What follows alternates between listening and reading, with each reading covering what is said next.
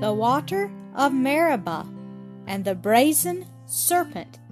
Weekend Bible Stories Collection. Near the end of the forty years came the children of Israel into the desert of Zin in the first month, and the people abode in Kadesh. And Miriam died there and was buried there, and there was no water for the congregation. And they chode with Moses, saying, Would God that we had died when our brethren died before the Lord! And why have ye brought up the congregation of the Lord into this wilderness, that we and our cattle should die there? And Moses and Aaron fell upon their faces, and the glory of the Lord appeared.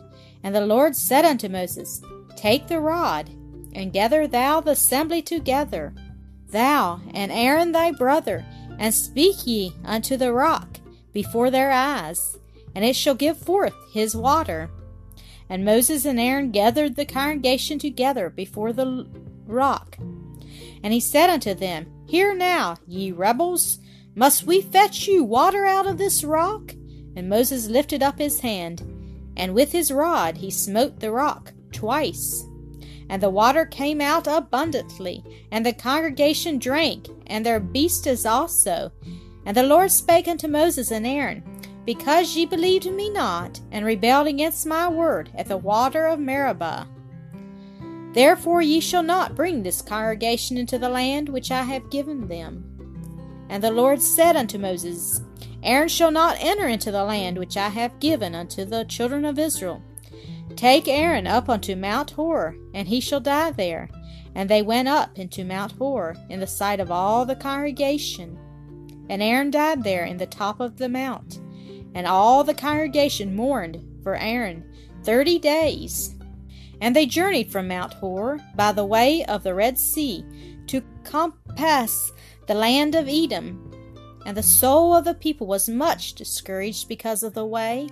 And they spake against God and against Moses. Wherefore have ye brought us up out of Egypt to die in the wilderness? For there is no bread, neither water, and our soul loatheth this light bread. And the Lord sent fairy serpents among the people, and they bit the people, and many died.